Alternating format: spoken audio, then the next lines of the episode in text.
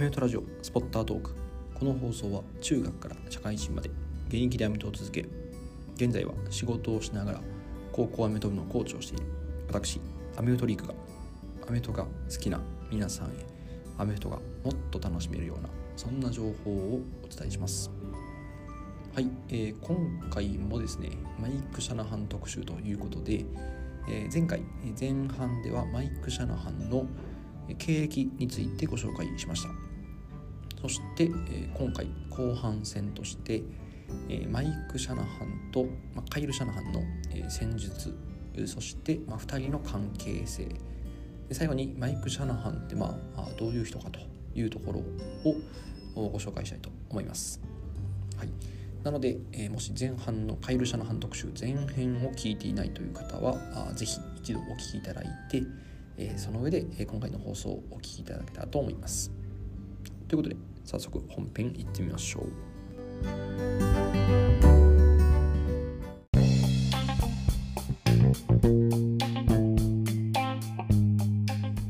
はい、ということで、えー、まずはですねマイク・シャナハンとカイル・シャナハンが使う戦術についてご紹介します。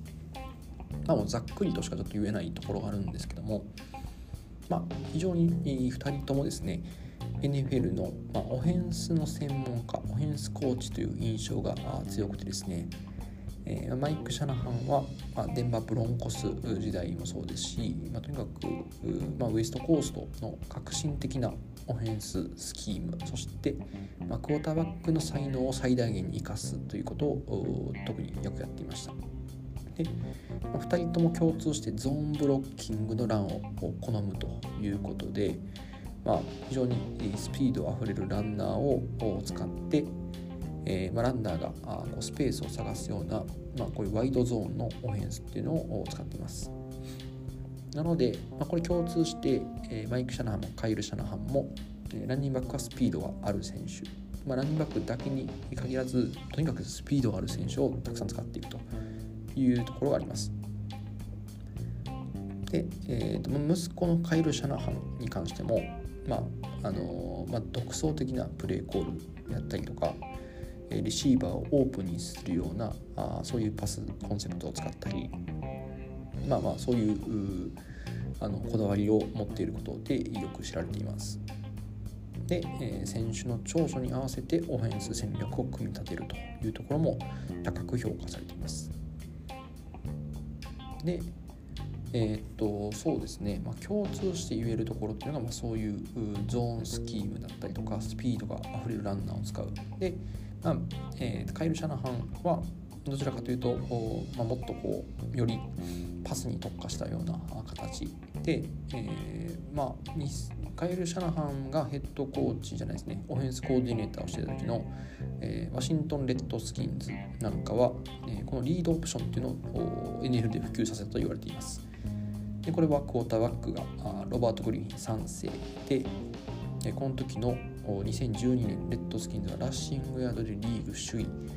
えー、獲得であるトップ5位になるなどかなりランオフェンスっていうのを展開していました。ただ、まあ、この時まあ RG3 がまあ怪我をするということもあってあとはどんどん時代が変わっていくのもあってえー、カレ・シャナハンは、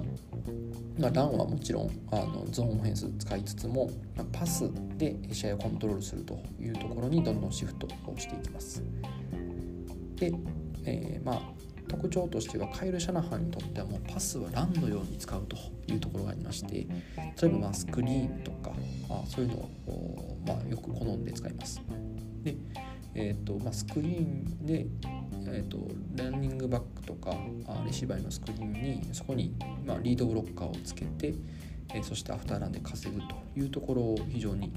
えー、得意としてましてなのでディーボ・サミュエルが、まあ、ランニングバックの位置にいたりとか、まあ、彼にボールを持たせたりとかあるいはクリスチャン・マキャフリーですね今の49ラインなんですで彼もランニングバックの位置にずっといるんじゃなくてワイドレシーバーの位置から、まあ、あのショートパスを受けて走るみたいなあそういうことっていうのをやったりしましたでもちろんマキャフリーは、えー、ワイドゾーンでランを持たせたりするというところもありますで、えー、結果的にそれをすることでパスが出るということを、ま、意識して、えー、やってる形なので、えー、最終的にやりたいことはパスだという感じですかね。はい、というのがあマイク・シャナハンとカイル・シャナハンの、えー、まあ、戦術ですね。とカイル・シャナハン多めですけども。で、えーと、と2人の関係性ってことなんですけども、まあ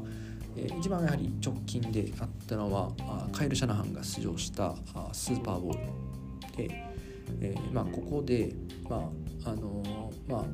カイル・シャナハンにとって3回目のスーパーボールなんですけども、まあ、ここでの勝利っていうのを、えまあ、マイク・シャナハンも願っていたんですけども、まあ、残念ながらあチーフスに負けてしまったと。で、えカイル・シャナハン自身もオフェンスコーディネーターとしてブロンコスで2回優勝を逃した後、えー、まあ、3回目でスーパーボールを果たし進出を果たして優勝したという、まあ、そういう経過をたどっていましたので、まあ、あやはりそれをこうあの3度目の正直っていうのをやっぱりあの期待してたようです。でまあ、やっぱりその一番の理解者っていうのがカイル・シャナハンにとってはやっぱあの父親の、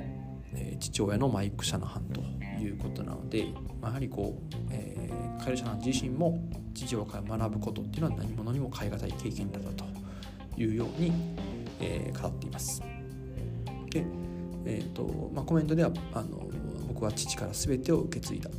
でいつでもあの息子を見てくれているし、えー、コーチングスタイルっていうのは何か自然とそうしようとするんじゃなくて何かこう父に、えー、似てきているというような気がするというふうに言っていました。でえーとまあ、カイル・シャナハンとマイク・シャナハンはワシントン・コマンダーズ当時レッドスキンズですねで、えー、オフェンスコーディネートでヘッドコーチという立ち位置で、まあ、一緒に働いたというところで、まあ、ここで非常にこのまあ、父のマイクは、えー、息子のカエル・シャナハンに対して、まあ、非常に可能性を感じたようです。でやっぱり当時30歳ぐらいだったと思うんですけども、まあ、その時に非常に年齢の割にリラックスしているというところから、えーまあ、きっと彼はヘッドコーチになって活躍していくんだろうなというところを考えていたようです。でカイル・シャナハン自身は、えー、その父のマイク・シャナハンに何かアドバイスや意見を求めたりすることが結構あるようです。で今回のスーパーボールの前でも、自宅のフィルルームから 49ers の練習映像を見たりとかあそういうところに一緒になってみたりするようです。でやはりこうマイク・シャナハンにとってはこの息子との絆を深める方法っていうのは一つこのスポーツフットボールに関わるというところが、まあ、あるようです。でやっぱりマイク・シャナハンはあのまあ、フットボールを見るのがとにかく大好きだとミーティングだったり練習やトレーニングを見るのもすごく楽しいということなので、まあ、それをこう息子とできすごく幸せを感じているようです。でえっ、とまあ結果的にあのまあまあ、カイル・シャナハンは今回スーパーボールで、えー、チーフスに負けてしまったんですけども、まあ、あの依然としても自分の息子はあの常に勝者であるというふうに語っているようです。そして、えー、人生で最も望むことの一つは自分の子供がどんなことでも成功するのを見ることだと。で彼が歩んできたこの道のりを見ていると彼がプロとしてやってきたことを本当に誇りに思うと。でこれは決して簡単なことじゃない。で自分を信じて厳しい時期を乗り越えていってほしいということを、えー、マイク・シャナハンは語っています。以上が、えーと、2人の関係性でした。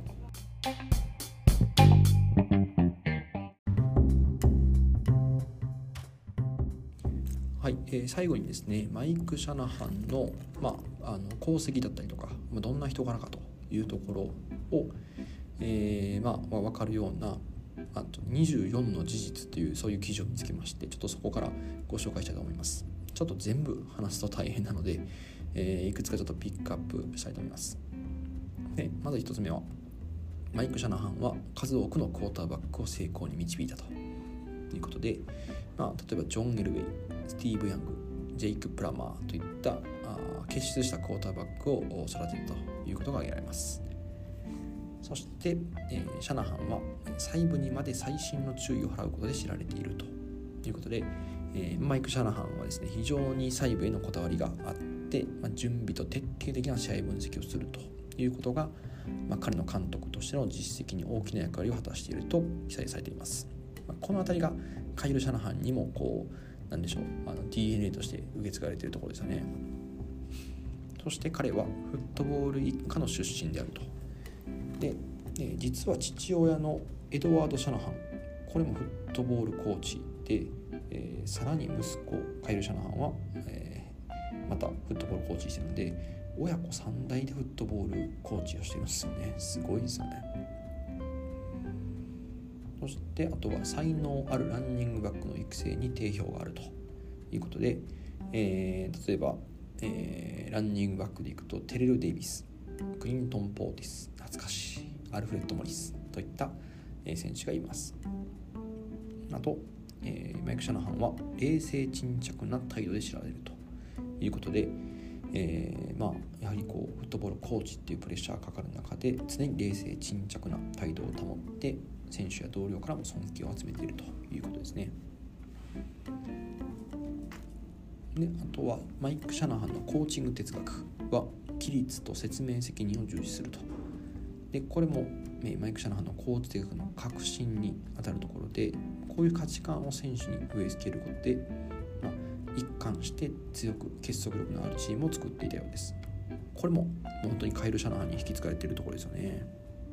はい、えー、続いてマイク・シャナハンはテレビアナリストとしても活躍しています。でコーチキャリアを経てマイク・シャナハンはテレビアナウンサーに転身して、えー、非常に洞察あふれる解説そして豊富な知識っていうのをフットボールファンに伝えていますそして、マイク・シャナハンは、このフットボールというスポーツの歴史に忘れがたい足跡を残したと。でスーパーボール連覇という目覚ましい功績と貢献によって、まあ、本当にこの消えることのない足跡、まあ、伝統を残したということで、え、また、え、彼の元で働いたコーチっていうのが、ま、さらにどんどんフットボールコーチとして成長していくだろうと言われています。そして、え、この記事の結論、マイク・シャナハンはまさにスポーツ界の伝説的人物。30年以上にわたる素晴らしい監督キャリアで、え、NFL に忘れがたい足跡を残しました。で、え、細部への細心の注意。戦略的手腕才能を開花させる能力っていうのは一線を画しています。なので、えー、シャナハンのゲームへの献身と卓越への絶え間ない追求っていうのは選手コーチファンから尊敬と称賛を集めているという形で、えー、締めくくられています、えー、非常にですねあのマイク・シャナハンのまあ、なんでしょう細部でのあのコーチングっていうところはまさに今カイル・シャナハンもそうですしあの前回のアンディ・ギードヘッドコーチにも共通するところがありましたよね、まあ、何かこうフットボールのコーチにとってまあ必要な要素なのかなというふうに思いました。以上が、えー、カイルマイク・シャナハンですね。マイク・シャナハンの、えー、特集でした。